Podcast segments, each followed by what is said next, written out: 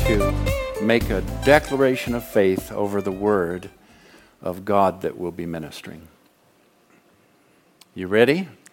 All right, whether you have the paperback or your device, whatever, if you want to hold it over your heart, again, just as a, a point of contact and faith, let's say this This is my Bible, God's written living word to me. Because it's how He thinks, I choose to believe and act on what I'll read. And therefore I am transformed. Amen. Would you stand back up for just a minute? This is actually part of my message, what I'm about to have you do. This is the final message in our series on favor, and I've entitled, titled it Favor, the Father's Hug. So I want the ladies to find a lady, and I want the man to find a man, and I want a deep, compassionate hug. Come on.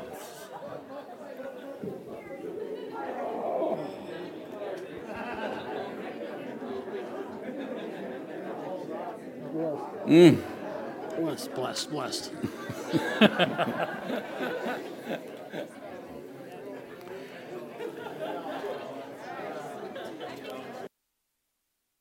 yes, yes, yes. yes, that's what I'm talking about. A deep, compassionate hug. Compassionate. What I say? Passionate? Compassionate. Yeah. We're not doing too much passion here. We're doing compassion. And that's what I have written down. I just often don't say what I have written. I, I, I just, I mess it all up. Isn't that great? Boy, I'll tell you, hey, guys, if, if you're ever looking for a manly, compassionate hug, I mean something that'll just cause something supernatural to flow through your body, there's a couple of guys in here that are capable of giving that kind of hug. And I mean, there's just something about it. Trevor Roberts over here. Every time I hug that guy, I mean, it's just, ooh, makes me want to bite nails and cast out devils. We have, a num- we have a number of men that can do that. Now, women, I don't expect that to be exactly the same for you, but I'll tell you what, here's our big idea for today. Write it down. Loving God is returning the passionate embrace with which He holds us. Loving God looks like this returning the passionate embrace with which He holds us. You see, a dream never grows old or impotent. It simply needs the womb of passionate faith to incubate it and birth it. Some of us have lost our dream because we've lost our love and our passion for God. Now, there's times where just a good, healthy hug from a godly man or woman will actually take care of that. I mean, it'll just send something into your body and your spirit that'll bring you out of that malaise. Other times you need to maybe go to a worship service somewhere or be in a conference or, you know, showing up here on Sunday morning regularly is a good idea. Uh, because there's just always something that the Holy Spirit is doing where He's discipling you, He's bringing you along. The Holy Spirit never leaves us.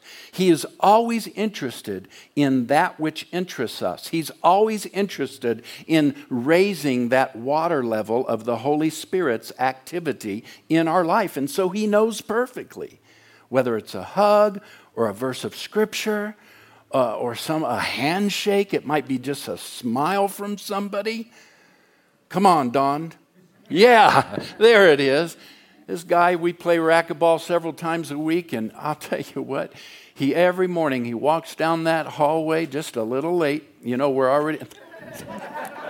I'm telling on you, Don, but I, I, have a reason. No, we, we typically we, we, we get there. I put my bag down. Some of the other guys might come, and in comes Don. And the, and the reason I wanted to tell you this is he's just He just walking along and he's got a smile. How are you this morning? He greets us. He just always got something going on inside. Scares me a little bit.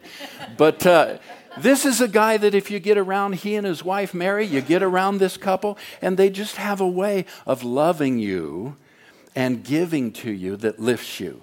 All right? Loving God is returning the passionate embrace with which He Himself, God, holds us. Now, the Holy Spirit spoke to me this week, kind of a, a scary realization, a, a, a scary revelation, a scary sort of, wow, God, really? Listen to this. Are you in love with the idea of the supernatural? Are you in love with the teachings of the Bible? Are, are you in love with the blessing of God? If you are, then eventually you will lose that love to the allure and care of self pursuit. What we must be in love with is God Himself, Amen. nothing else.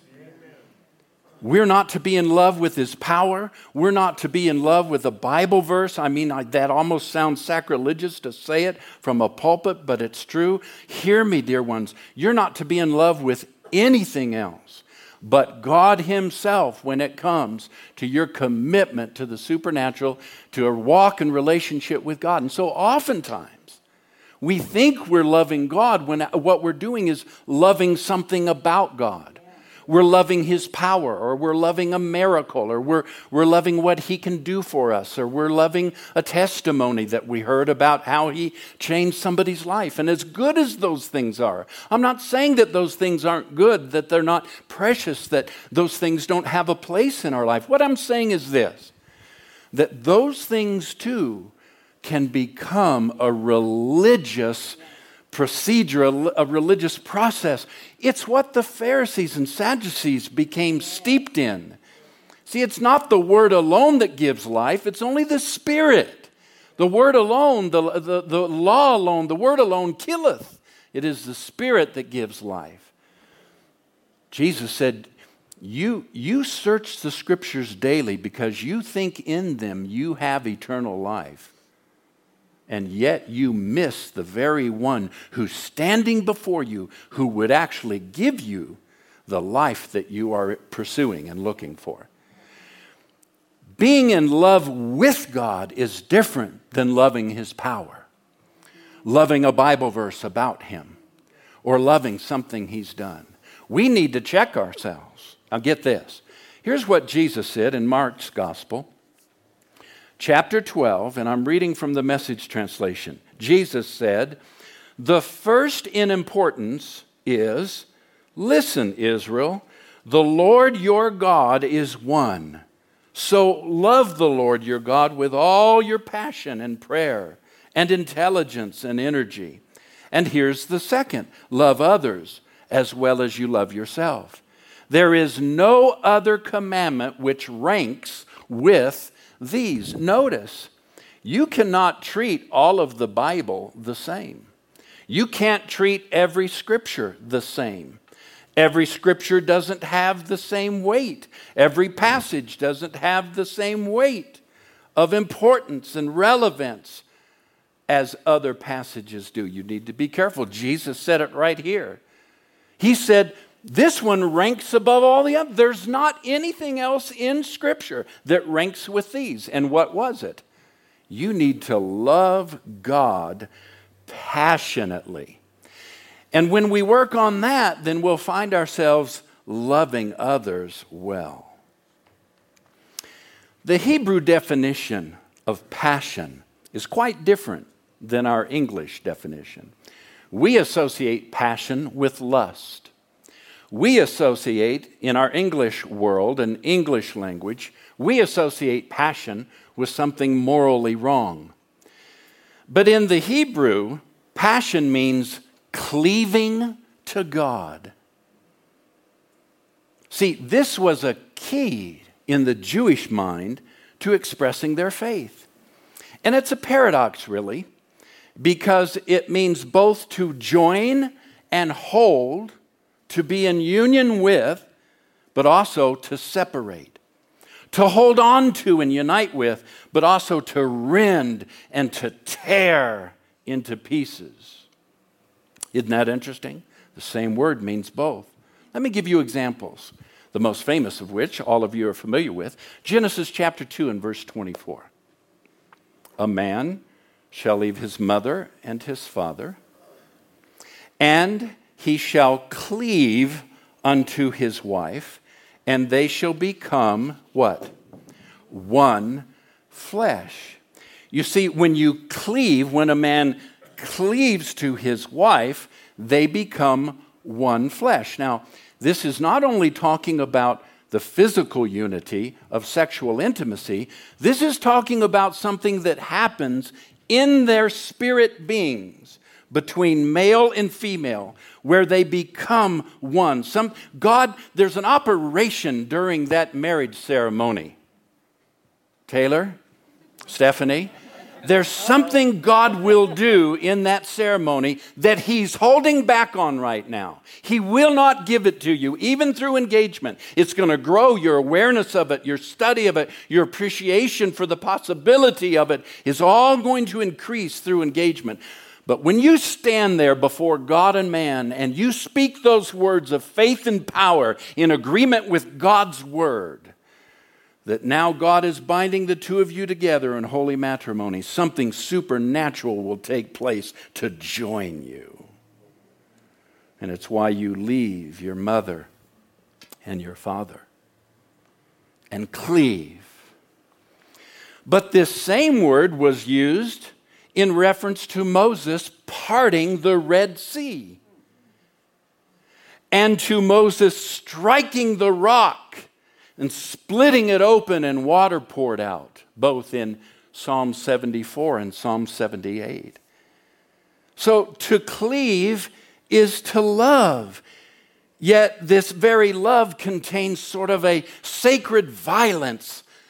And I like that. I, I, I like that because it, it's really drawing us to a place of understanding about what it means to be passionate about the things of God. Psalm 69 and verse 9. Passion for your house has consumed me, and the insults of those who insult you have fallen upon me. Does anybody recognize that verse? You recognize how it was quoted in the Gospels when Jesus did a certain thing? Can anybody tell me? When was that verse quoted? By Jesus during a certain very violent event.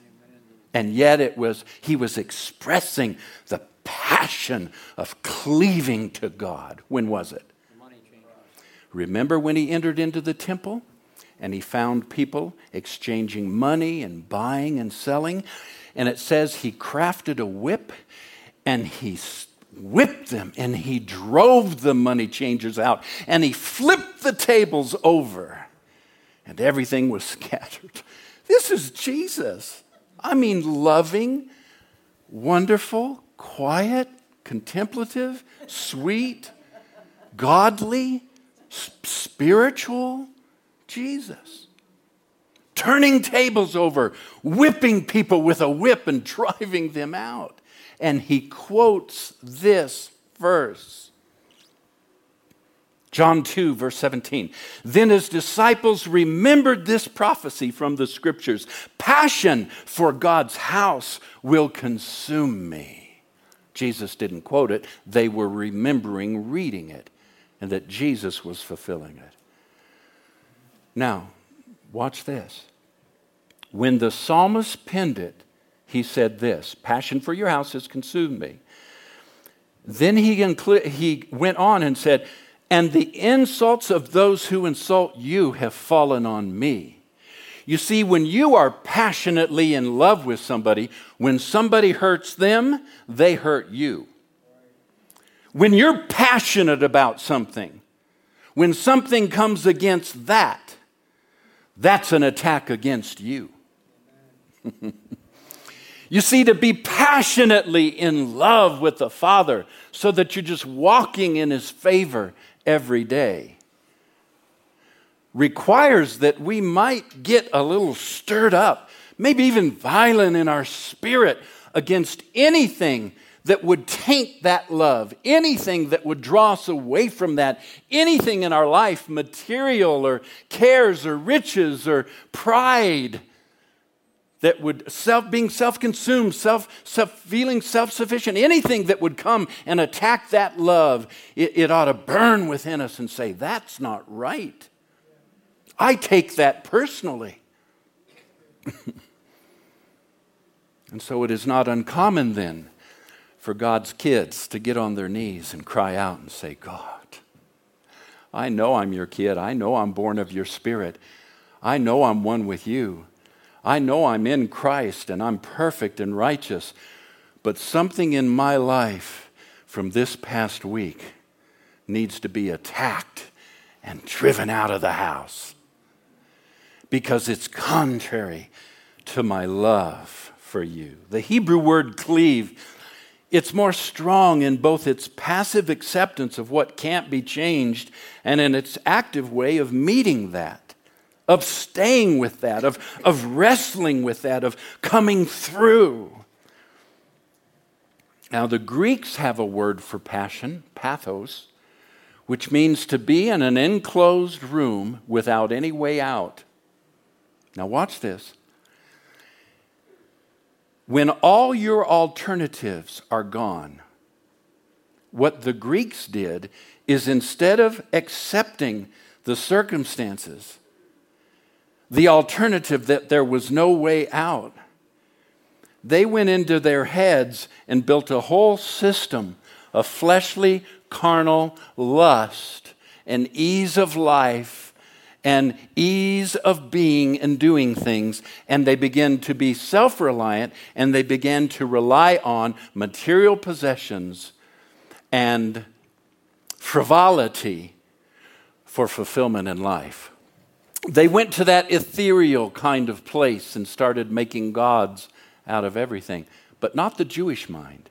Here's what the Jewish mind does when faced with the fact, at least seemingly, that there is no way out, no alternatives to what seems like a box or a room that you are in, in the Jewish mind, they keep fighting, they keep pressing they don't give up. They say there is a way. And they are pleased to live with the reality that sometimes in the passion and love and cleaving to God, your circumstances shout, There's no way out. But you, because of your passion for God, you set your face like a flint and you tell yourself daily, hourly if necessary, I will fight. I will see my way through this. I will get that loan. There is a way. We will overcome, no matter how many times we're told no. It might seem like we're in a box with no way out, but our God, our God is bigger than our boxes. Our God is bigger than that room in which it seems like there is no way out. Jesus referred to this when he made this comment. Listen. Listen, tell me if this rings a bell. The kingdom of heaven suffers violence, and the violent take it by force. See, while we're not to be violent with other humans, we're not to be violent against other human beings, created life. We're to be violent within ourselves, with ourselves, and with spiritual things and put our foot down and decide every once in a while that's not acceptable in my family. That's not going to live in my body. That's not going to stay as a condition of my children. My finances are not going to exist in this kind of place. There's a way out, including that. Praise God. Hallelujah. John chapter 6, verse 47 I say to you, whoever believes has eternal life. And that's the Greek word pisteuo, which has nothing to do with this kind of mealy mouth, just mental assent, reading a scripture, going to church, singing in the choir, and saying, I'm a Christian, I believe in God. You know, if you stop the average person on the street and ask them, Do you believe in God? they'll tell you yes. In fact, here in America, a greater percentage of Americans even attend church or temple or some sort of religious service monthly. And so if you ask them, Do you attend church? Do you think church is important? Very high percentages of Americans believe that church is important. But that's not the kind of believing Jesus was talking about here. When he said, He that believes on me has eternal life, this Greek word is more like the Hebrew word to cleave. It means that we're going to wrap our arms around the legs of Jesus. It means we're going to wrap our arms around the heart and the words of Jesus. It means we're going to wrap our arms around his very being and personality. And anything that comes into my life that challenges my love, my singleness of love for Him, then I'm going to take that as a personal affront and I'm going to deal with it radically. Napoleon Hill said, Adversity carries the seed of equivalent benefit. I'm just going to let that sit for a minute. Adversity carries the seed of equivalent benefit. You know, there's some adversity in your life that you ought to be thanking God right now. Not for it being sent or coming, but thanking Him through it. Look at the words you're speaking. Check the words you're saying. In the midst of your circumstances, in the midst of that box, what are you saying? What's coming out your mouth?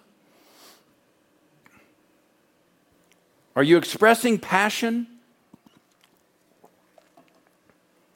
A renewed love for God? Are you grabbing Jesus around the legs and saying, I will never give up? Or is that thing moving you? Is that thing affecting your love and your dedication? You see, in this idea of cleaving or passion, being passionate about the things of God, there must be a willingness to finish. You've got to have a willingness to finish.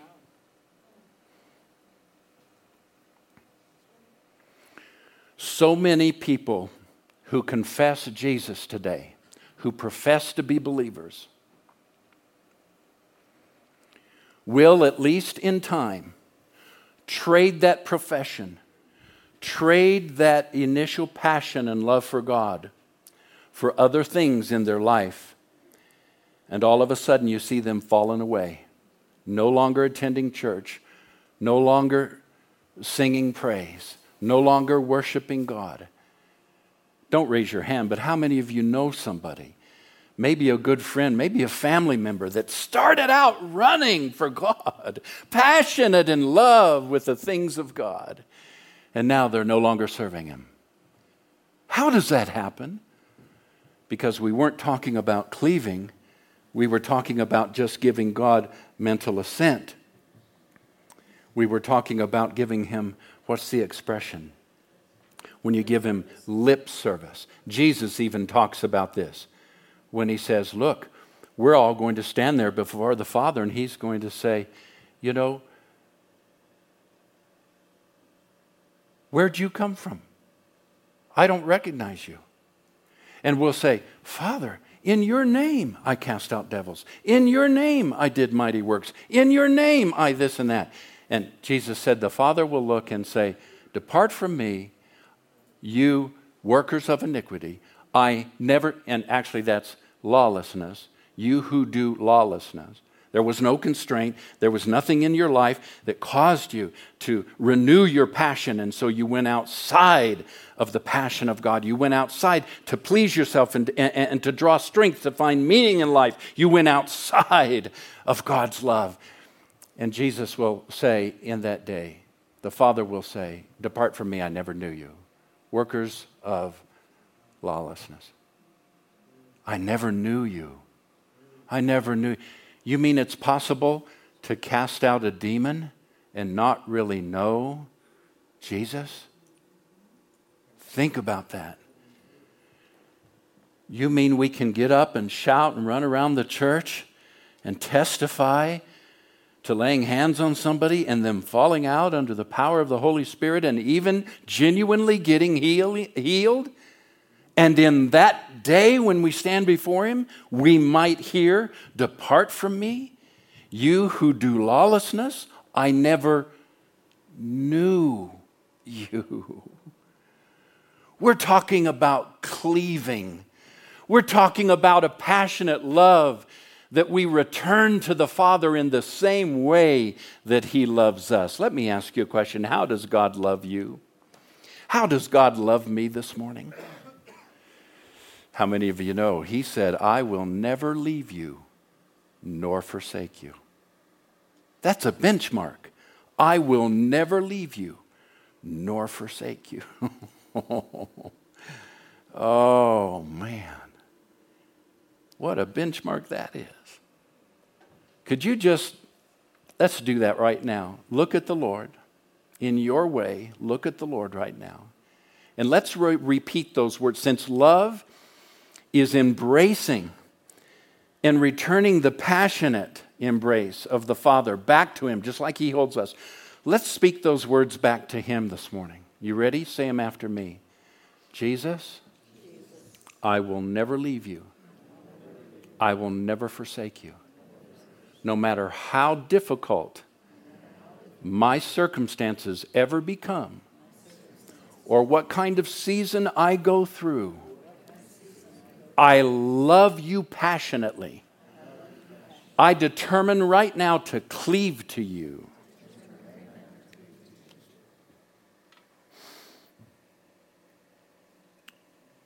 Here's what the Bible says about Joshua, or Caleb, excuse me. Joshua and Caleb were of the same spirit, and they were the only two out of 12 that came back with a good report. All 12 of them saw the same circumstances. All 12 spies that went to spy out the land saw the same difficulty. They encountered the same giants, but two of them came back and they said this We are well able to go up and take the country. There is a way out of this box. My circumstances will change. God is God. We believe Him, and there is a way. That was their testimony. And here's what God said regarding Caleb as a result. But my servant Caleb, this is a different story. He has a different spirit. He follows me passionately. I'll bring him into the land that I scouted, and his children will inherit it. it's worth holding on, dear ones. It's worth making a commitment. I mean, a gut level commitment to cleave and not give up. Put your hand on your belly. Somewhere down in here, we're told our, our spirit man exists. Now, talk to your spirit. Say it. Don't give up. And then listen to the writer of Hebrews, thought to be Paul. Here's Hebrews chapter 6, verse 11 from the New English translation. Listen. But we passionately want each of you to demonstrate the same eagerness for the fulfillment of your hope until the end. Here's the message translation. I believe we're going to have it on the screen. And now, I want each of you to extend that same intensity toward a full bodied hope and keep it till the finish. Don't drag your feet. Be like those who stay the course with committed faith and then get everything promised to them. Do you have some promises that you've just sort of let go of that haven't come to pass yet? And you've sort of given up on them and thought, you know, I don't think I'll ever see that come to pass. This verse is for you this morning. Do you feel like that relationship you're in has just gone too far down the other way and there's no redeeming it? This verse is for you. Do you feel like that financial situation is just blown up? There's nothing more you can do? Even God can't turn that around. This verse is for you. Look at the words here. I want you to have the same intensity. Say intensity. I want you to keep it till the finish. Say finish. finish. He says, don't drag your feet. Say it. And then he says, be like those who stay the course. Say it. Stay the course. Say it again. Stay the course. I need a few people at Genesis Church who would stay the course. Because every day isn't going to be. You, you know where I'm going every morning when you get up isn't just, every day doesn't just, the kids are, always aren't, the finances don't always look, the, expected, the, the expectations you had for that job don't always. How many of you know what I'm talking about this morning? And what we do in those moments where our passion for God is challenged is we need to realize that we're called to cleave. There's something inside of me that loves beyond eros, that loves beyond fleshly, material things, beyond this world. And it grabs a hold of God and says, God, I don't care if I never see another miracle. I don't care if I never see another person fall under the power of the Spirit. I don't care, Father, if your power were to lift and every time I go to church, I never experience your power again. God, I love you because you are God. I don't know about you, but, but I don't get goosebumps during every song service. I mean, there's some song services, Stephanie and Taylor, where I'm just laid out on the floor. It's all I can do to get up. Uh, you know, it, the Spirit of God seems so strong. And there's other song services where I'm looking at my watch saying, Do, do we have to sing all five songs? How many of you have been all right? I'm not alone in this, am I? Well, what is that? That means I'm going to cleave to God and I'm going to love God, not love the music that's being sung or the song list or the set list that was chosen. I'm not going to love whether the, the, all the vocalists are in tune or not. I'm going to love God. I'm not going to I'm, I, am i am going to love God even when I don't get the raise. That's right. Absolutely. I'm going to love God even when the bank does turn me down again. You know why? Because favor comes from loving God by returning his passionate embrace with which He loves us. That's where true favor in life comes from. So I do not cleave to a miracle. I do not cleave to his presence. I do not cleave to his scripture. I don't I cleave to God himself. I do not cleave to an experience. I do not cleave even to a feeling. I cleave to God. How many of you have ever used a personal computer? Desktop, laptop, something of that sort. All right, how, how many of you are Windows users? Microsoft Windows. Okay, the great. How many of you are Apple fanatics? Those that are truly born again. Amen. I saw, I saw those hands.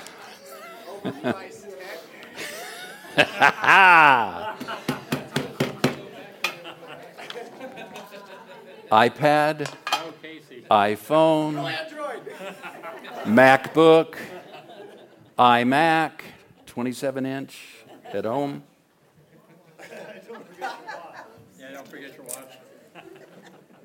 Apple Watch. There aren't any. There just aren't any. All the others are mere poofs of smoke, vapors of imitation. Religious. About someone that doesn't have any of that, even a computer? There's mercy. Bottom line, there is mercy. Thank God. Now, I'm going to, I'm going to, I'm going to say a four letter word in church. I'm going to say a four, hold on now, stay with me, okay? It'll work out. I'm going to, I'm going to say a four letter word in church and then read you a scripture. You ready? Don't plug your ears. Icon. Listen. 2 Corinthians chapter 6. How can the tangible physical address of the living God compare with a phantom image that man hosts in his mind? Mankind is God's idea. We did not invent God, He invented us.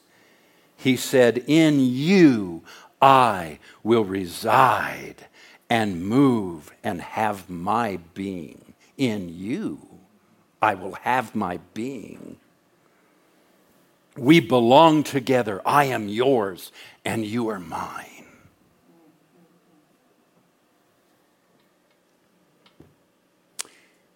For you Windows computer users, you know that there's a process in the Windows operating system where you can create an icon representative of a program or a file or a place you want to go on your computer, a destination. Can anybody tell me what that's called? That special icon? It has a different name. We don't call it an icon, we call it a shortcut. How many of you have ever used a shortcut? So, instead, for instance, if you're on a project and you're working on a Word document, and where you file that on your computer is several folders deep, where if you had to go search for it every time, I mean, from day to day and week to week, I'd even forget where I had put it. So, what I do is I create an icon on my desktop called a shortcut that gets me to the program. I just double click on it, and that, that document opens right up as if I double clicked on the file itself, but it's not the file, it's a icon representation of it. In Apple, it's called an alias. See, superior, clearly. it's an alias to the real thing. But it is the real thing because if I double click on it, what comes up? The real thing, the real destination, the real program starts, the real document opens. Could I ask you something based on what Paul said here in 2 Corinthians chapter 6? What happens when a disease double clicks on you? What happens when the bank says no a second, third, fourth time?